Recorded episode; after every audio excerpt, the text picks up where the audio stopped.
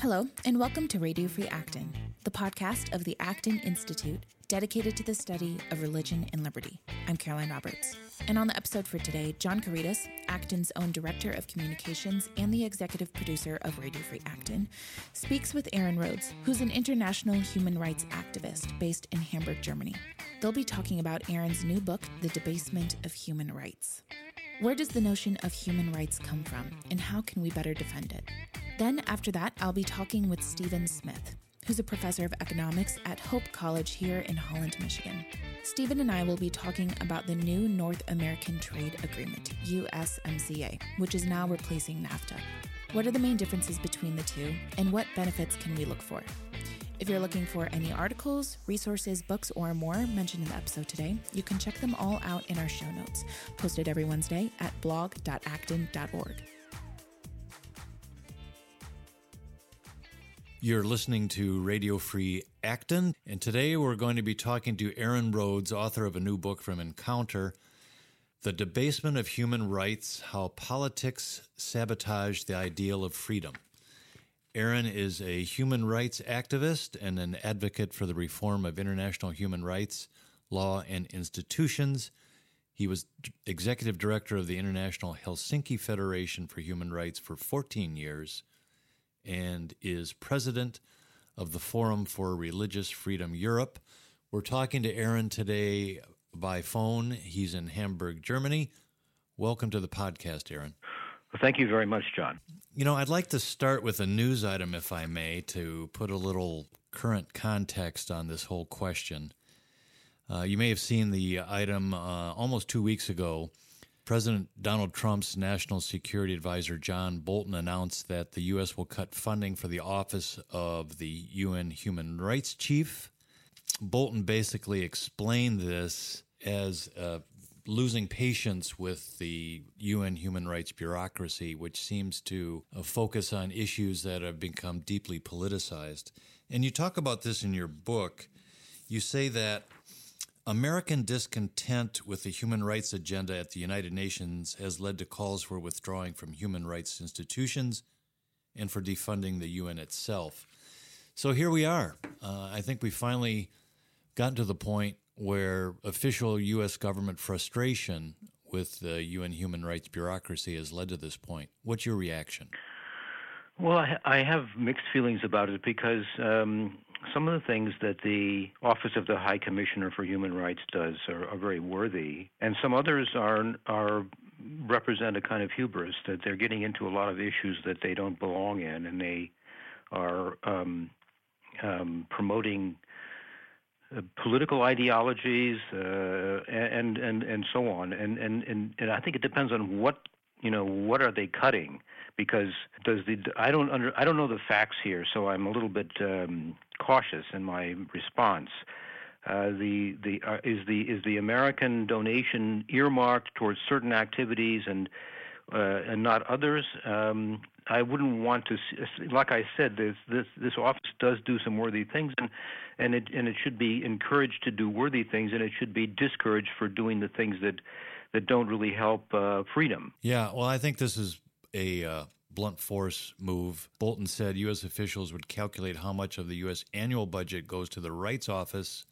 and the Human Rights Council a 47 nation UN backed Assembly of Nations and reduce its outlay by that amount. So mm-hmm. I don't think they're trying to to pinpoint what they're going to defund. They're basically saying, okay, we throw our hands up, we're going to cut it by X amount. Yeah.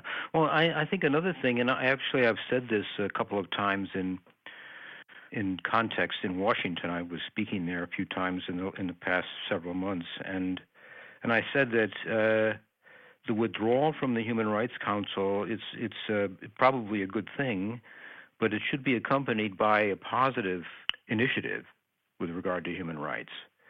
So that the United States should do more for human rights than it's doing uh, under in this in this administration, and and they and they shouldn't um, they shouldn't give up the idea of human rights just because the way it's interpreted in the United Nations is incorrect uh, I think they ought to take that money that they're withdrawing from the human rights, uh, the, the, Office of the High Commissioner, and they should use it in a positive way to promote uh, civil society and to to, to promote uh, natural rights.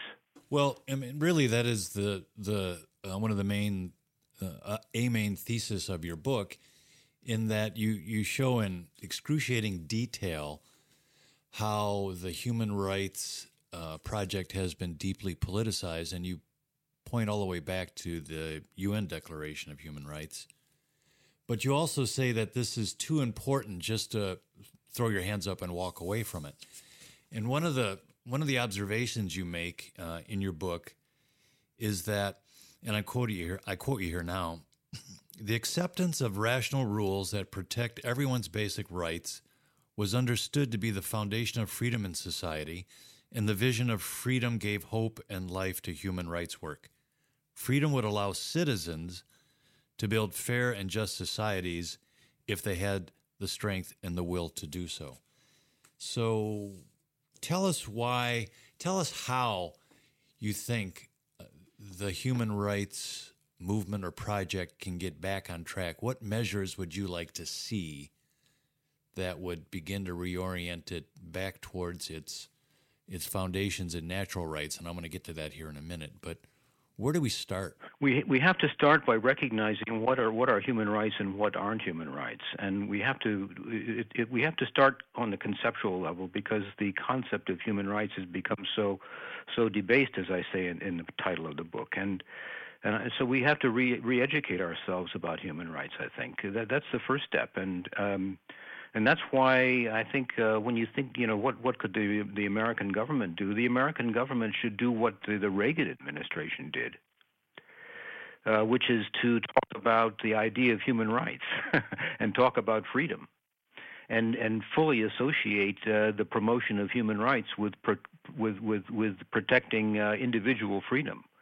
Uh, I think this is the first step. Um, the uh, international human rights system is failing uh, today. Uh, you, you, this is very clear if you simply uh, look at uh, the, the, the fate of freedom around the world. More and more countries are dictatorships. There are fewer and fewer free societies. It's been going on. this this this trend has been going on for about 15 years. In fact, it, it's been going on, in my estimation, since the idea of human rights uh, became so uh, so big and so dis, so so contradictory. This was in the early 1990s, and ever since the idea of human rights has become uh, dysfunctional. Uh, human rights themselves have, uh, you know, people, people since this time, people don't have have uh, failed to, to to be able to to enjoy their human rights. So we have uh, more and more human rights, and we have less and less freedom.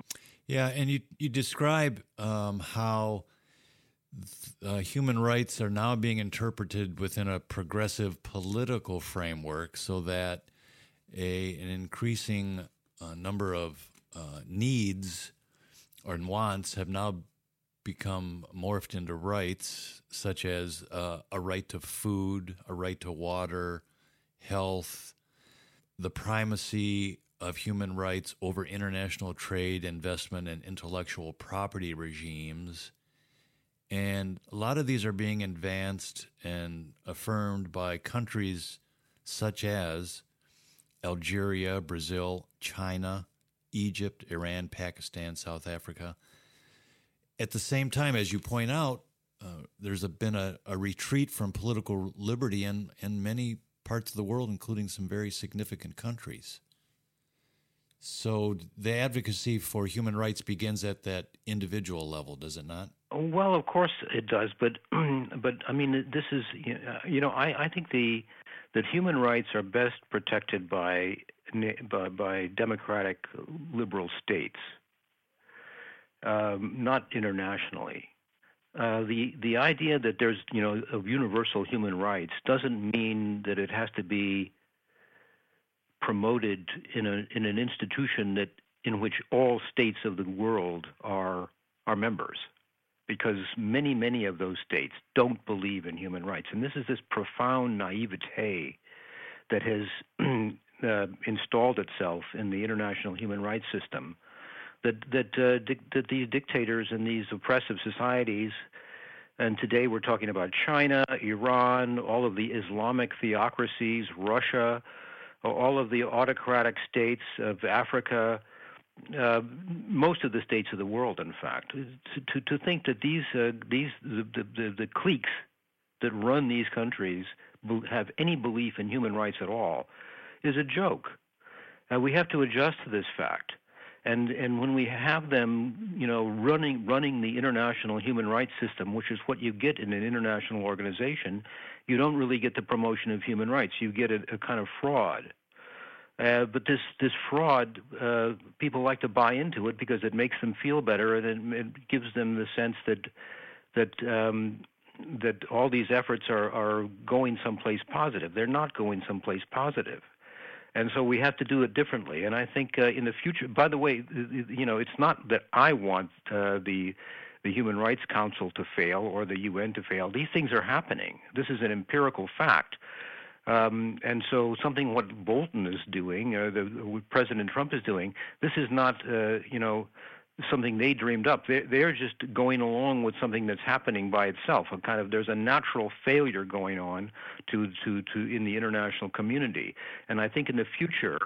Countries like the United States, and I hope the United States, you know, fully supports human rights, are going to do this on on a bilateral basis. They're going to do it outside the United Nations. Right, and nothing is stopping us from continuing to do that. As you as you mentioned, um, during the Cold War in the later stages, of course, uh, uh, Ronald Reagan, for one, was a champion of uh, human rights and continued to speak boldly about it.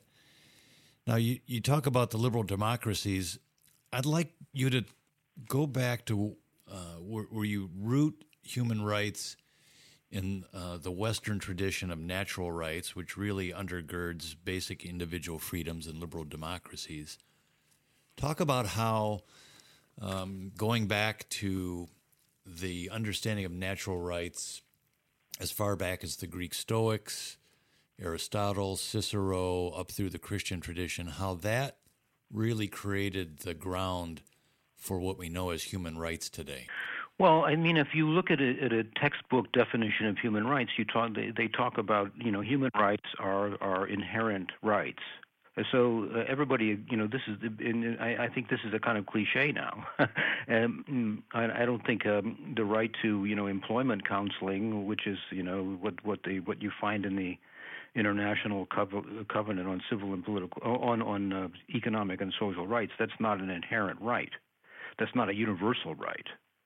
So uh, when we think about uh, the, the, the human rights, tr- truly universal human rights, we we we we have to talk about a, a rather narrow range of rights that tr- are truly universal. And you say they're simple and they're simple to uh, affirm. Yeah, this is this is they have to be simple um, because most you know tr- real truths are quite simple and universal across all cultures. Then that's right, and and um, they're they're based on they're inherent to creation, and I mean I think the the beauty of the idea of natural rights is that it's a, it's it's something that religious people and people who who don't you know claim to be religious. I think really all people are religious, whether they're atheism is a religion as far as I'm concerned. But but um, all people can can understand this because because uh, uh, it, it's consistent with with theological principles, and it's also consistent with with with respect for nature. The only real stumbling block occurs when people don't believe in nature, when they think that everything, you know, this is this very arrogant idea that everything we have we created ourselves. There are different versions of natural rights based on different different traditions, but they all converge with with the very simple idea of rights that are in, that that we have by virtue of being human, inherent rights. And the problem with with international human rights is that the socialists and the progressives tacked on welfare entitlements onto this idea of of natural rights. Right, and that also is because in part they have a deep investment in these global political structures like the United Nations, like the European Union and other uh, transnational uh, political uh, constructs that um, they've shifted their allegiance to these things rather than to something more fundamental and simpler, like uh, who is the human person and what are the natural rights that inhere there. Yes, I think this is it. And you know, when you think about natural rights, uh, you think about the importance of, of moral agency of the individual, and you and you think about um, moral responsibility and, um, and and the responsibilities that come with freedom. And the problem with uh, economic and social rights is that this is this is about victimization, dependency. It's about what has happened to you. This is what it does. This is what human rights does. Human rights is not about goals. It's about freedom. So it's it's a politically neutral term. It it really is, and it creates space for you to develop things in civil society and to, to debate these ideas and to engage in the political process freely without having it all predetermined um, from the United Nations or some other body. You know, uh, you you said at, at the beginning that um, uh, that you you had gotten interested in human rights again after reading my book, and I'm very grateful for that. But um, I think that you know if if you if you have had felt discouraged about human rights, you're certainly not alone, and that's one of the big problems today, is this cynicism about the term, about the idea, especially among uh, conservatives. That, that's why I think we should uh, reclaim human rights. And I'm not talking as as a you know I, I don't think classical liberalism is really a political ideology. It's a belief in process and freedom, uh, and it's freedom of choice, and, and, it's about individual rights. And so, uh, and this is this is what human rights is about. And and uh, and I think it's we have to reassociate human rights with this philosophy of, of, of, classical liberalism. Well, okay, we're running short on time, but I could go on for a long time with this. This is a really good book. I found it fascinating. And what I want to thank you for is helping me understand why the stakes are so high here and why we have to take the human rights project seriously.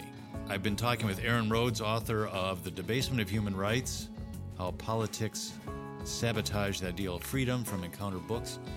Aaron, thank you very much for coming on the podcast today. Okay, it's my pleasure, John.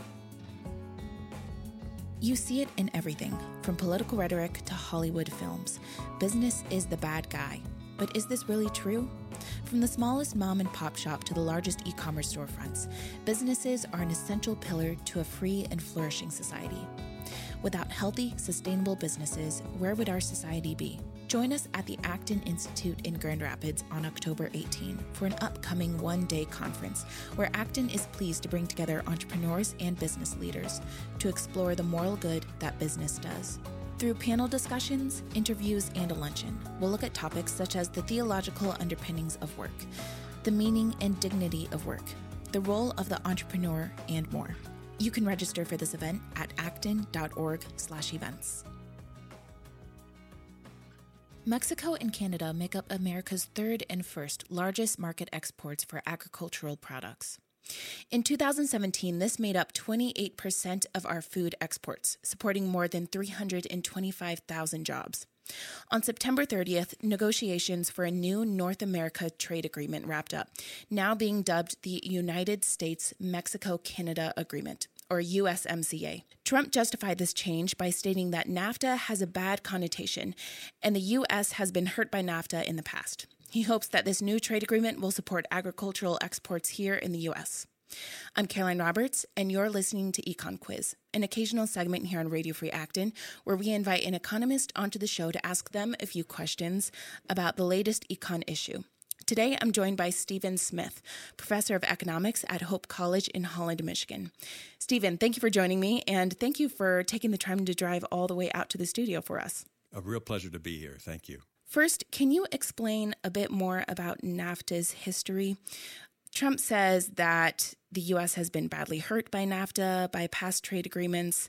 What's motivating him to make the change? You know, I think it's fair to say that for a lot of economists, uh, his motivation is pretty opaque. The, the, the, original NAFTA agreement, which emerged as an initiative of the Clinton administration now more than 25 years ago, was designed as much for political reasons and, and important political reasons as it was for economic reasons. Here we had uh, Mexico, major U.S. neighbor, large growing country, uh, right at right at our doorstep. Um, significant immigration uh, issues uh, between our two countries, and there was a lot of political wisdom in cementing a more constructive economic relationship between our nations. The potential to uh, increase trade, reduce uh, by reducing tariffs and, and trade barriers, uh, offered the potential for really significant mutual benefit and uh, increased investment flows both ways, but mostly from the U.S. into Mexico, uh, with greater protections on that. Uh, all that looked really attractive, but economically, but the but the real payoff here would be a, a more uh, would would be the, the outcome of promoting prosperity in, in Mexico and therefore hopefully more stability in Mexicans' uh, politics and and a prosperous neighbor who would be more like an ally of the U.S. than Mexico had been up till then. Do you think that this new trade agreement does it reflect protectionist policies, and if so, how will this change then be beneficial for the U.S.? Well, those are those are really big questions, and may, may I start with a, a little con- context here? You know, in the actual agreement itself, as things played out, I think NAFTA fell far short of what was claimed for it in terms of the economic benefits, both for Mexico and the United States. Uh, but uh, overall, I think politically, it did deliver some of the benefits that were hoped for it. And in that in that context, relatively small economic gains uh, for both countries, but but certainly not any major economic harms.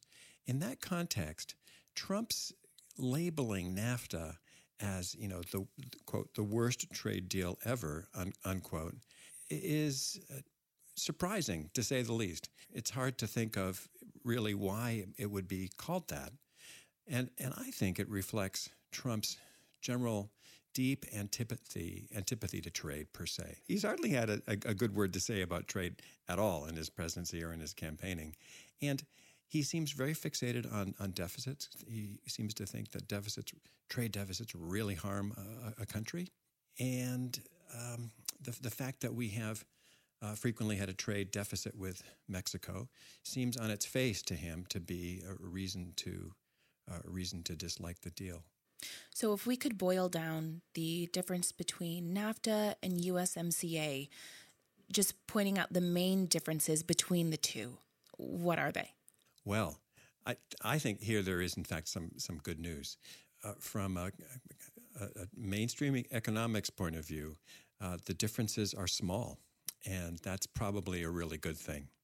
It, it had Trump followed through with his with what he claimed he wanted to do with, with NAFTA. Uh, the United States and Mexico and Canada have, in fact, now really dodged a bullet. The, the changes in it are are all really small. They're changes in degree and not in character. So, for instance, uh, now uh, in terms of uh, local content that's required to qualify for the reduced tariffs under uh, under NAFTA, um, in you know in the, the new agreement, um, well, we've gone from a, a 62.5 percent uh, local content requirement to a 75 percent local content requirement. Local content requirements are problematic, and I could talk about that. That the kinds of things they do are definitely uh, harmful and costly uh, for economies. But that particular change is not is not a big deal. Uh, and, and I might add that some of the changes are actually potentially on the margins uh, uh, helpful. There's uh, some some revamped intellectual property right, rights protection, which is good. Many of the dispute settlement mechanisms have been have been retained. That's good. You know, uh, it's probably a good idea that there's now a, a sunset clause in the uh, in the agreement. It's okay to revisit it um, in 16 years' time. Uh, that's yeah, that's all right. That's healthy. You know, and changes can be made. So, uh, uh, you know, um, oh my goodness, compared to com- compared to the the fiery talk that he that he has used about this up till now, the the actual new agreement honestly looks like a, a, very much a status quo agreement. So one of the questions that come up when discussing the differences between the old North American trade deal and the new North American trade deal people are prone to ask, so who are the losers and who are the winners?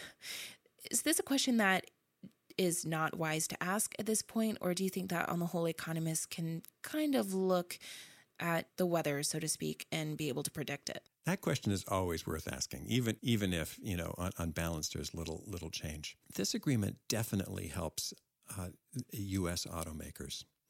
They they might not be helped much, but but it definitely helps them. The rise in, in the increase in the local content requirements and the additional requirement now that at least 40% of the car, cars and parts made under the new agreement uh, have to be at factories paying a minimum of $16 an hour.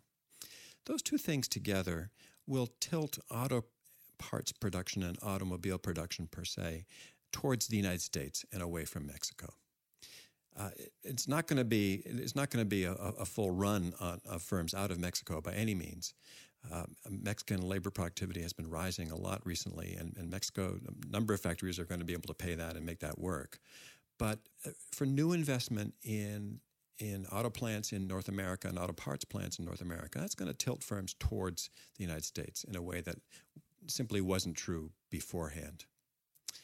It's a measure of the U.S.'s power and, and the way Trump really wielded that, that power, the big stick that the U.S. has, that Mexico agreed to this. We would be outraged in the United States if, as a condition for uh, trade with us, some other country insisted that products be made in factories that paid a minimum of $30 an hour. It's really extraordinary that Mexico has agreed to this, and and this is very much this is very much a gift to U.S. automakers. Earlier, you mentioned that there also might be some benefits for intellectual property rights. What does that involve? A, a really interesting side piece of the new treaty, treaty is that it it allows sanctioning of of a, of a member country if government officials use firms' intellectual property in, in inappropriate ways. Now, there's hardly ever been any cases between Canada, the United States, and, and Mexico and the United States regarding inappropriate government use of intellectual property. This would be something like uh, in order to get a product licensed, a, a, firm had to show its patents and show its uh, technological designs to a government agency. And then the government agency turns around and uses that perhaps to help a, a domestic competitor. Well, that, that agreement is, that, that piece of this agreement is clearly aimed at China.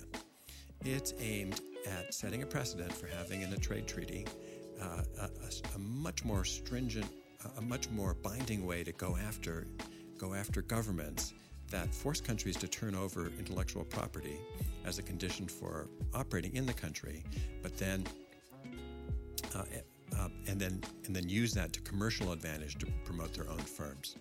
If this if this sets the stage for more constructive uh, negotiations with, with China, then that might be a good thing. Well, thank you very much, Stephen, for coming in and discussing this with me today. And I look forward to the next time you're on Econ Quiz. Thank you so much. I appreciate the invitation. Thank you for listening today. As always, if you like what you hear on this podcast, don't forget to give Radio Free Acton a five star rating on iTunes. Those ratings really help us out. If you want to reach our podcast team here at Acton, you can leave us a message at 888 705 4180, or you can always email us at rfa at acton.org. This episode is produced by me, Caroline Roberts, with audio mixing by Nathan Moore.